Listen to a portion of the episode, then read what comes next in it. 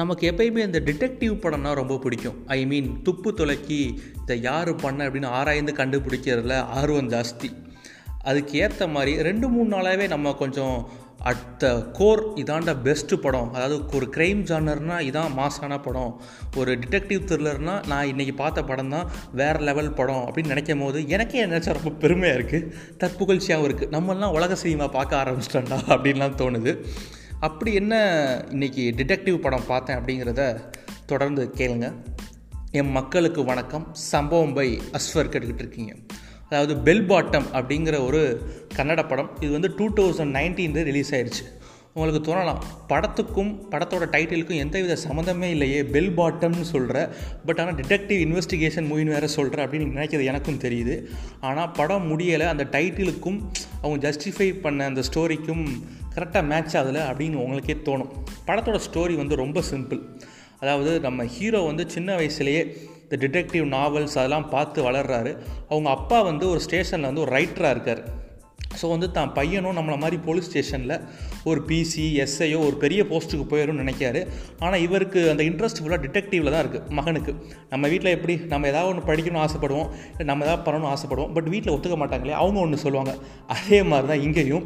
அவங்க அப்பா ஆசைப்பட்ட மாதிரியே ஒரு ஸ்டேஷனில் ஒரு பிசி வேலைக்கு போகிறாரு அவர் நினைக்கிறார் நம்ம டிடெக்டிவ் மாதிரி ஒரு ஷெர்லாக் ஹோம்ஸ் மாதிரி ஒரு ஜேம்ஸ் பாண்ட் மாதிரி இருக்க வேண்டிய ஆள்.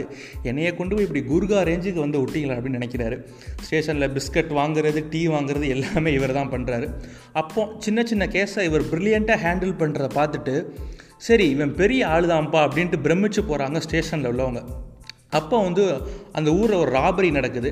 அதை வந்து அந்த போலீஸ்காரங்க அந்த ராபரி பண்ணுறவங்கலாம் பிடிச்சி அந்த பணத்தை அந்த நகைகள்லாம் போலீஸ் லாக்கரில் வச்சுருக்காங்க. இதே மாதிரி ஒரு மூணு ஸ்டேஷனில் வச்சுருக்காங்க.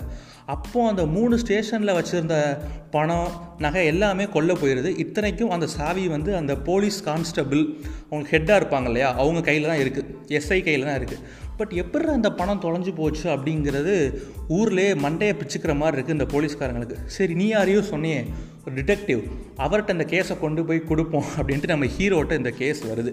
கடைசி நம்ம ஆள் கண்டுபிடிச்சாரா இல்லையா அப்படிங்கிறது தான் படத்தோட மீதி கதையே.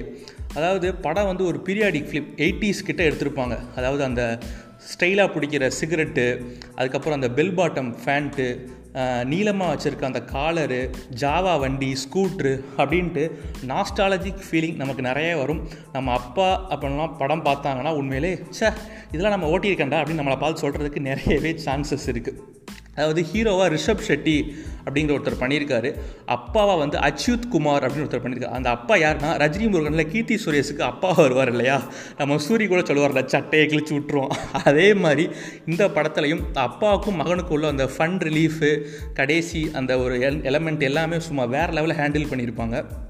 டேரக்டர் ஜெயதீர்த்தா அப்படிங்கிறவர் தான் பண்ணியிருக்காரு. ஸ்க்ரீன் பிளேவும் அவர் தான் எழுதியிருக்காரு. டேரக்ஷனும் அவர் தான் பண்ணியிருக்காரு. உண்மையிலே வேறு லெவல் அதாவது படம் வந்து ஃபஸ்ட்டு ஒரு காமெடி ஆரம்பிக்கும். அதுக்கப்புறம் இன்வெஸ்டிகேஷனுக்குள்ளே ஹீரோ போவார். அவரோட சேர்ந்து நம்மளும் ட்ராவல் பண்ணுற மாதிரி இருக்கும். திடீர்னு அந்த ட்ராக் விட்டுட்டு ரொமான்ஸு லவ்னு போயிடுவார் என்னடா நல்லா தானே கதை போயிட்டு இருந்துச்சு. திடீர்னு இவருக்கு என்ன ஆச்சு அப்படின்னு நமக்கே தோணும். அதுக்கப்புறம் இன்டர்வலுக்கு அப்புறம் என்னடா இது படம்? அப்படின்னு உங்களுக்கு தோணும். கடைசி அந்த ஏன் அந்த லவ் ரொமான்ஸ்னு தேவையில்லாமல் இந்த சீன்லாம் வச்சாங்க அப்படிங்கிறது கொஞ்சம் கொஞ்சமாக புரிய ஆரம்பிக்கும். அதுக்கப்புறம் கிளைமேக்ஸில் கொடுப்பாங்க பாரு ஒரு ஷாக்கு உண்மையிலே வேறு லெவலுங்க எதிர்பார்க்காத நிறையா திருப்பங்கள்லாம் அங்கே தான் நிகழும். ஸோ இப்படியே நீங்கள் பார்த்துட்ருக்கையில் இந்த படம் வந்து உங்களுக்கு நிறையா சொல்லி கொடுக்கும். அதாவது அதாவது எயிட்டிஸில் எடுத்த படம்னாலும் ஒரு செல்ஃபோன் யூஸ் பண்ணியிருக்க மாட்டாங்க. நிறையா புக்ஸை வச்சே நம்ம டிடெக்டிவ் வந்து சூப்பராக ஹேண்டில் பண்ணி கொண்டு போவார். தென் படத்தோட ஒரு மூணு சிறந்த விஷயங்களை பற்றி நான் இங்கே சொல்லி ஆகணும். ஒன்று இந்த படம் வந்து பெரிய ஹிட் ஆனோடனே நம்ம தமிழ் ஹிந்தி தெலுங்கில் கூட ரீமேக் பண்ண போகிறாங்க ஹிந்தியில் வந்து நம்ம அக்ஷயகுமார் தான் பண்ண போகிறாரு ரெண்டாவது ஒரு சிறப்பான விஷயம் என்னென்னா படம் வந்து ரெண்டாயிரத்தி பத்தொம்போதில் இதுவும் ஒன் ஆஃப் த பிக்கஸ்ட் ஹிட்டுன்னு சொல்கிறாங்க அது மாதிரி ஓடின இருபத்தஞ்சி இடத்துல நூறு நாள் ஓடிருக்கு இந்நேரம் நம்ம தமிழ் தெலுங்கு இல்லை எந்த படம்னாலும் ஒரு இருபத்தஞ்சு நாள் ஐம்பது நாள் ஓடுறதே பெரிய விஷயம். இந்த படம் நூறு நாள் ஓடி அது மட்டும் இல்லாமல் இப்போ கரண்ட் அப்டேட் என்னென்னா இந்த படத்தோட பாட்டு எடுக்க போகிறாங்க கண்டிப்பாக இதையும் ரீமேக் பண்ணுறதுக்கு நிறைய பேர் வருவாங்கன்னு சொல்லலாம். ஸோ மிஸ் பண்ணாங்க.